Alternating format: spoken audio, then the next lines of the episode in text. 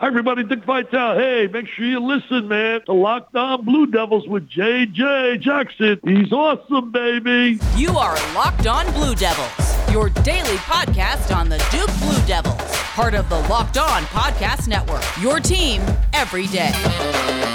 Hello, everybody, and welcome into another episode of the Locked On Blue Devils podcast. My name is J.J. Jackson. It's so great to have you here with us on Monday, December 18th, 2023, 1 week away from Christmas. Happy holidays to all of our Locked On Blue Devils listeners out there. If you have not done so already, please be sure to follow and subscribe to Locked On Blue Devils for free wherever it is that you get your podcast. Be sure to watch the show daily on YouTube. Hit that subscribe button, like this video, share it with your friends, as your support means so much to us. It is a Mailbag Monday episode of Locked On Blue Devils today. Jordan Mann's back once again. He's going to help answer these questions. It's been a little while since we've done one of these, and your questions can be answered if you send them to us, LockedOnBlueDevils@gmail.com, or go ahead and make sure you send us a DM at @LO_Blue Devils on X, and we will answer all of your questions. All right, so without further ado, let's bring on our good pal Jordan Mann, who joins us each and every week. It's been a little while since we've tackled a Mailbag Monday episode together. I'm glad to kind of dive into these questions with you, Jordan. I hope you're doing well.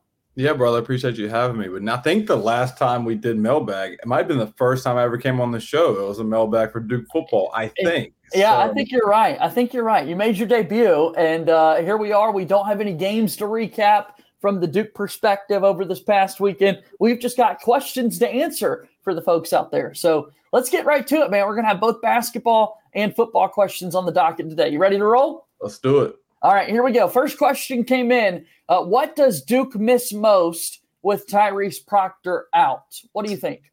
For sure, if you remember the Georgia Tech game, Duke misses a true ball handler, a second ball handler with Roach. I think even if Proctor was out with an ankle injury and was able to come back the last 2 minutes of the game, I think Duke wins that game at Georgia Tech. It just showed inexperience the way Duke ended that game and how Georgia Tech basically stole a win away. And you miss that true ball handler, and with the ball handling is his playmaking ability, where his vision and his ball handling creates not only opportunities for himself, but for his teammates. Like, his vision is just top. I love watching him play with the ball in his hands. You never know where he's going to go with it. And most importantly is his defense, JJ. He is one of my favorite defensive players to watch in the country because with his long frame, how his size, he can guard a big physical guard, or he can even stay in front of a quick twitchy guard. If the twitchy guard gets by him, he has that reach to make a deflection or a block shot from behind.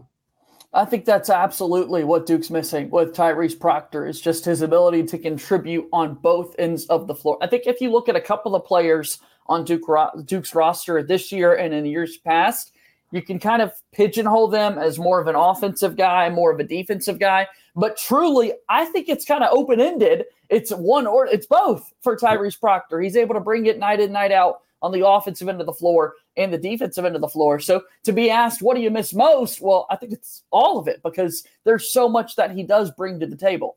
Yeah, I mean, he is an impact player and he is an impact player in general. Like, he's not an impact player offensively or defensively. He is both. And we've seen Duke struggles come from him because of his inability to make shots, or he just had a bad offensive game, like against Arizona, for example. But the reason being is because he's so impactful. Like, Duke needs him to be good and let alone play the game for them to really reach that next level, which they're trying to get to right now. All right, next question came in from Deborah, who sent us an email, LockedOnBlueDevils@gmail.com. Deborah asks, will Jared McCain be someone we can rely on in big games? He's been playing well as of late. I just don't know if he could bring it in the bigger ones. What do you think? Can McCain bring it? Yeah, I think it's a great question because he needs to be ready to be that guy for Duke. And I don't mean that as the first guy or second guy. That's Filipowski, that's Jeremy Roach. That's why they're on the Duke team. But he needs to be that third option. He needs to be ready for that third option. If Proctor is just having a facilitating game or his offense isn't there, like we just talked about, it has to be Jared McCain. And I think Scheyer knows that. And I think that's why you've seen the volume of his shots become more and more as the season's progressed. It's like, hey, shoot these transition threes. They're layups for you. He did that against Hofstra. He's done that against who Duke played before Hofstra. We had 21. Charlotte, yeah. Yeah, we played UNC Charlotte. And he's showing more and more aggressiveness on the offensive end. So when Duke plays the real heart of the ACC schedule, I know they play Georgia Tech, but when Duke really gets challenged, McCain will be ready. And I think he needs to embrace that third scoring role behind Filipowski and Roach. I think it's fair to ask, as you said, because he's played well lately, but it hasn't been the biggest competition for Duke against, as we just mentioned, Hofstra and Charlotte. You think about the Michigan State game, for example, McCain was not a factor really in that one. Didn't do a whole lot against Arkansas. Was one of the better players out there for Duke in their loss to Arizona. But as Deborah asks, can McCain be someone that Duke can rely on? I think as we've seen over the course of the last decade of Duke basketball in this one-and-done era, not to say McCain is one of those guys, but, you know, the high-level recruits that are getting significant playing time as freshmen, they get more comfortable as the season moves forward. And I do think McCain becomes one of those guys that steps up night in and night out. Yeah. He's going to have to. He's going to have to.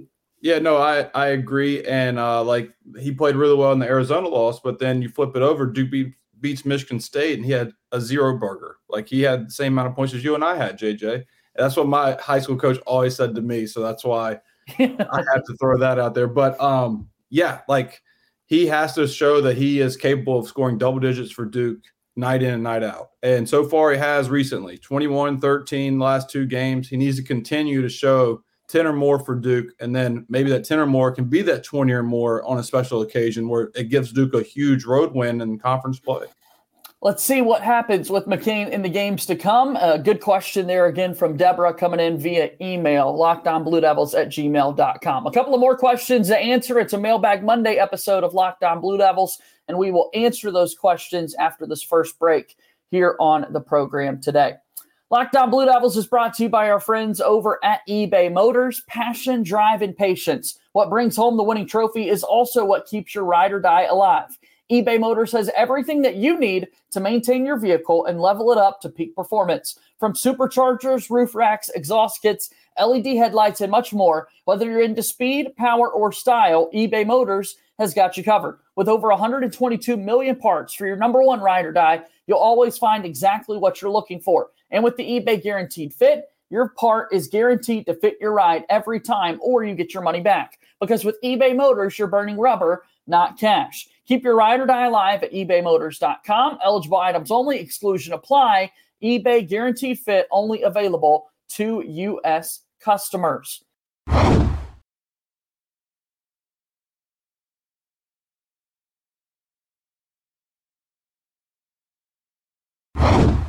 We'll keep it moving forward here on today's episode of Locked On Blue Devils alongside my pal Jordan Mann. I'm J.J. Jackson. We move forward with these questions. Our next mailbag question is this. Are you worried Duke's ceiling is not what we thought it was? A pretty open question here because we haven't defined necessarily what the ceiling would be. So in your opinion, what do you think? I think we got to give Scheyer credit. Like, I don't think the sky is falling for Duke. And with what Duke is, and Duke has that preconceived notion of like what they should be.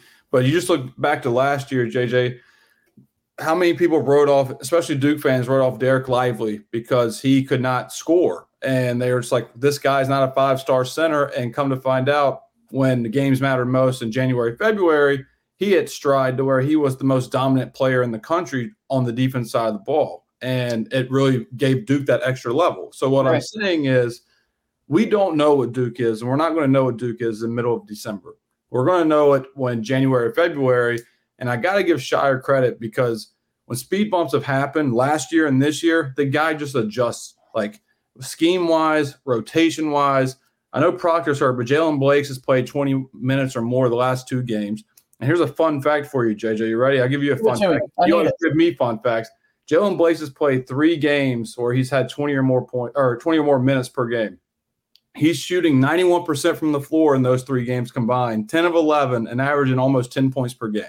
Wow. So, good glue guy. Look at you bringing the heat, man. And I know people be like, well, it's Hofstra and it's UNC Charlotte. I don't care. We have seen Jaylen Blakes for now going into 3 years. Like, the guy, something's clicking there. It'll give Duke reliable. Like, when Proctor comes back in, he'll go down to like 10 minutes maybe, but he's earned those minutes. Another thing I always come back to, like, this is a scholarship player for Duke. There was a decision that was made to offer Jaylen Blakes a scholarship to come and play basketball for the premier program in the sport. There's a reason he's there. But, man, give it to me one more time. 3 games of 20-plus minutes. He is 10 of 11 from the field. He's shooting 91% from the field in 3 games where he's played 20 or more minutes. And it's crazy. That's crazy. And on the other side of that coin, with the adjustments, Ryan Young's been playing and starting most of Duke's games this year. Duke just played Hofstra. Ryan Young played 1 minute. Yeah. It's technically 2 minutes, but it was 1 minute majority of the game. And that's my point. Scheyer doesn't care if it worked that one day game and then it didn't, like at Georgia Tech where things went sour, completely just scratched it off. We're adjusting, going back from ground zero. And it's worked the last 2 games. I know, again, inferior competition, but they've been comfortable wins for Duke where, like, Hofstra's a pretty solid CAA team. And that conference, I told you after we recorded the previous week that UNC Wilmington beat Kentucky at Kentucky. Like, that's – and what's their best player, Tyler Thomas, is averaging 20-some points per game. Like, that's a good guard. And Duke just ran away with them in the second half because the adjustments that Scheyer has made in these last 2 games after he lost Georgia Tech. Like, the ceiling is to be determined, and that's how it should be, JJ. Yeah. Like, don't write off Duke and don't say that they're great. Let them just keep playing ball. You clearly listened to last Friday's show where I got on to people for not supporting Jon Scheyer, the in-game coach, and making sure we give him his flowers. So, and, I've been on Twitter way too long. So I'm in the same spot, and I'm seeing those same tweets, and it's pretty frustrating time and time again. But to your point about Ryan Young, even when you look at this Duke team, think about the Michigan State game. In some ways, you could argue Duke doesn't win that game if Ryan Young isn't on their team. And I think that's got to be a little bit more the genius of Jon Scheyer against Hofstra. It doesn't make sense for Ryan Young to be out there on the floor, but you don't need to totally write the guy off because there could be other games this season where you're going to need him to do a little bit more for you. Correct. Scheyer clearly does his rotation by matchups. What are the strengths of the matchups? It's no rhyme or reason, like some people would like to say. It's like, why is Ryan Young playing these minutes when it should be going to Sean Stewart or when it should go to TJ Power? It's like, you just got to trust the matchup situation and Scheyer. And that's a guy that I'm going to trust. Like, he earns that because Kay vows for him to be the head coach. And he's earned that for me as a fan because last year Duke looked dead in the water around this time last year. And then they clicked on the ACC. So it's like, hey, you deserve more than a year and a half of coaching before I jump the gun if you can coach or not. Are you saying that Jon Scheyer's spending more time at practice than we are? I think so. I have a source there, and they can confirm that he does. He shows up, and he's paying attention. I love it. All right, we got sidetracked there on that mailbag question. That was great. So are you worried Duke's ceiling is not what we thought it was? I do think this Duke team can still the championship is the goal each and every season, being a national champion. You look at the roster, I still think this Duke team can get it done. Yeah, what happens in November or December to me is just irrelevant to basketball, to what it means in February and March at the end of the day. It just when the calendar turns over, basketball season starts. I've told you that from day one, and I'm just going to tell you that now. All right, let's move on. Next question. How important is it for Duke to get a big win against Baylor, given the ACC has had some disappointing non-conference results? So I just said basketball doesn't mean anything until January or February, but it would be nice to see Duke beat Baylor because not only the ACC, I don't care really much about the ACC's results against non-conference as I care about Duke's. And like the Michigan State win was important at the time, but obviously they have fallen off, and that's Duke's best win. I think they're around 500. And so just from a team morale standpoint, like beating Baylor, when does Duke play Baylor, JJ? Next Wednesday, 2 days from now. Yep. Okay, so with that, right before Christmas, it'd be a great Christmas present for all Duke fans. But if something happens and it does not happen, I'm still not jumping ship. It would just be you lose, it's fine. Calendar's going to flip over. You win, that's something to build off of. That's just how it's a healthy way to cope with it, JJ, because I used to be the fan where it was doom or gloom. But basketball, man, it's 30 games a year, so it's just – I think Duke's going to be ready, though. I think Scheyer is he's in his bag right now with what he's doing coaching-wise. Yeah, so Wednesday we've got Baylor in New York, and then a 10-day break taking on Queens, and then jumping into ACC play to open up the season. So, again, that question was how important is for Duke to get a big win against Baylor, given that the ACC has had some disappointing non-conference results. There have been some disappointing non-conference results for the league. Last week, we saw Louisville take a loss to Arkansas State. Things aren't going well there. I don't know what's happening there, JJ. I mean, it's a disaster. Nolan Smith's got to be the interim head coach by the new year because there's just no way they can hold on to Kenny Payne any longer. But yeah, you're correct. And to answer the mailbag question, like the one team that looks good in non-conference play to me from the ACC is UNC.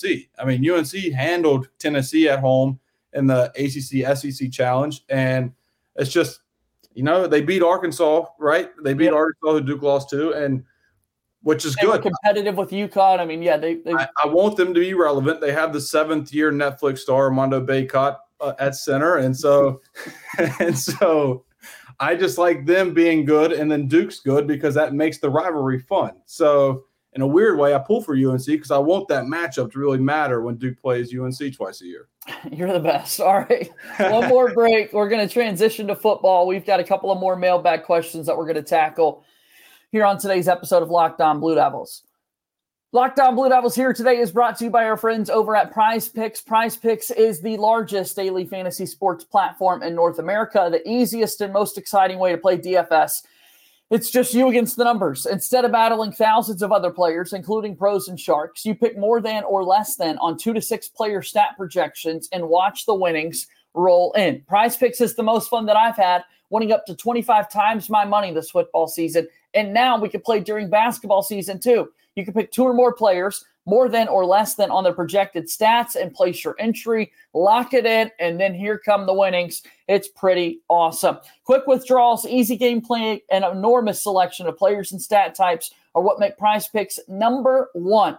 PrizePicks offers weekly promotions that can lead to big payouts like Taco Tuesday. Each Tuesday, PrizePicks offers discounts for select player projections up to 25% to provide even more value. All right, you need to do this. You need to go to prizepicks.com/LockedOnCollege and use code LockedOnCollege for a first deposit match up to $100. Again, prizepicks.com/LockedOnCollege, using code LockedOnCollege for a first deposit match up to $100. PrizePicks is daily fantasy sports made easy.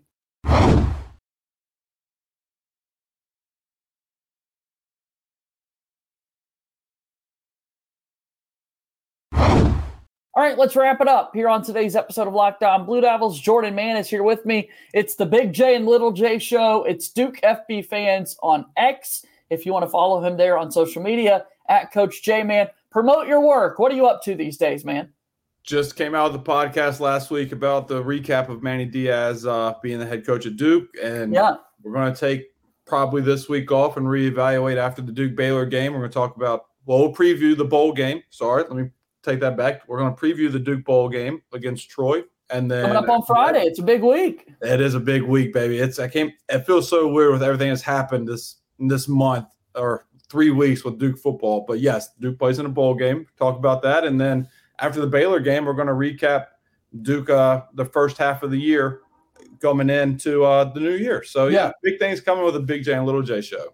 Duke football in the Birmingham Bowl Saturday. My apologies. Days getting ahead of me here. Saturday, they'll take on Troy. Make sure you watch that game as Duke looks to finish off the season with an 8-5 record. Speaking of which, we've got some football questions to answer here in the mailbag. Final two again. Send your questions to us. It's a mailbag Monday at LO_Blue Devils on X or LockedOnBlueDevils@gmail.com. Simple question, Jordan. What did you think of the Manny Diaz hire? What's it going to take to keep a successful coach here long-term? Kind of a two-parter there. What did you think of the hire? And then a greater question at large. How do we keep these guys longer at Duke?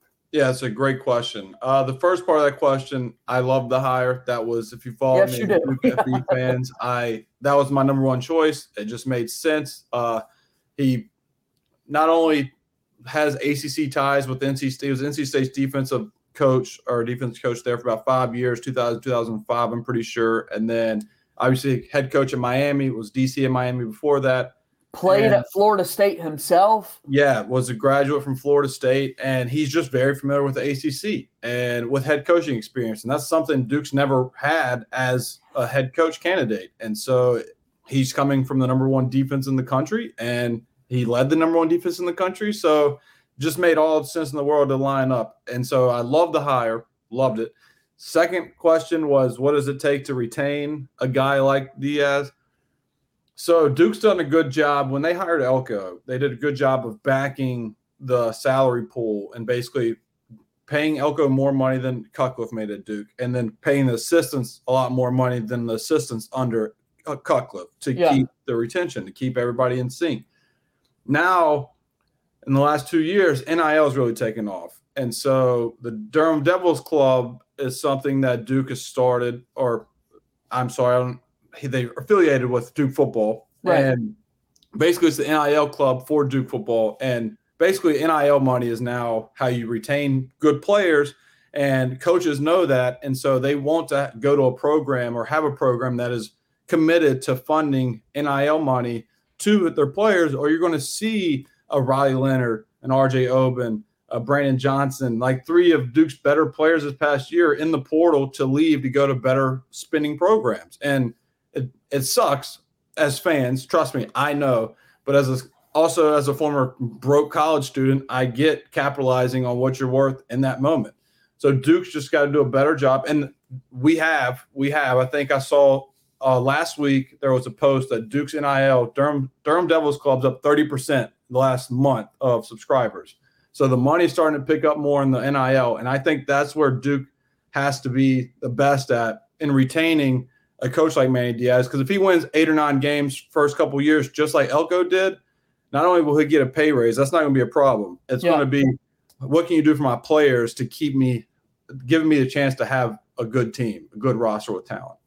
No doubt about that. I think just continuing to buy into the program itself is something that will help tremendously. I've been pleased with the media that's out there, the coverage of this program, talking about the team a little bit more. And that starts with guys like you and I, like bringing more awareness to what's going on, but also the in-house production that Duke is doing. We know how big Duke Blue Planet is with that basketball program and the eyeballs that it drops in. There was a really cool, 6-minute video that Duke football put out there, kind of recapping the first weekend.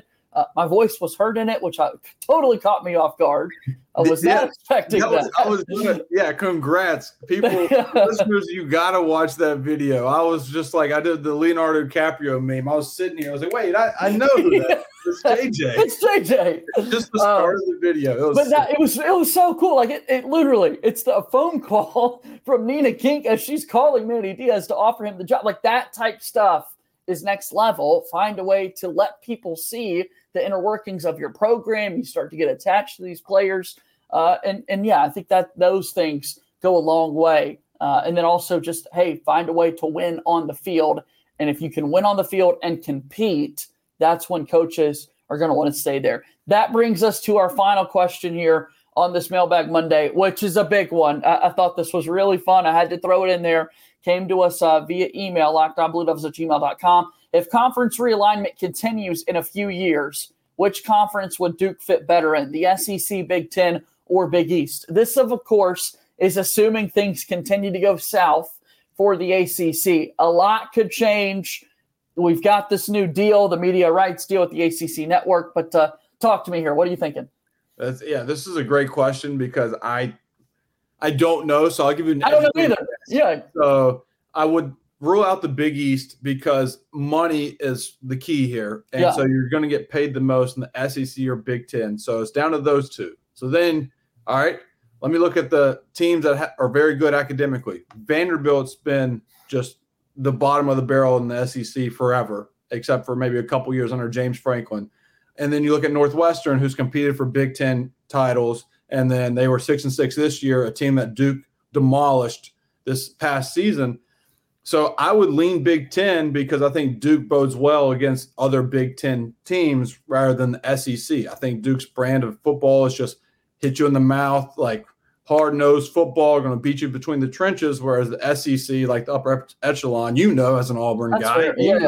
You go sideline to sideline, you're not getting around that side. You're not. It's going to be closing speed. So I think the Big Ten would suit Duke the best, but geographically, it's the SEC, right? Because we are in the Southeast.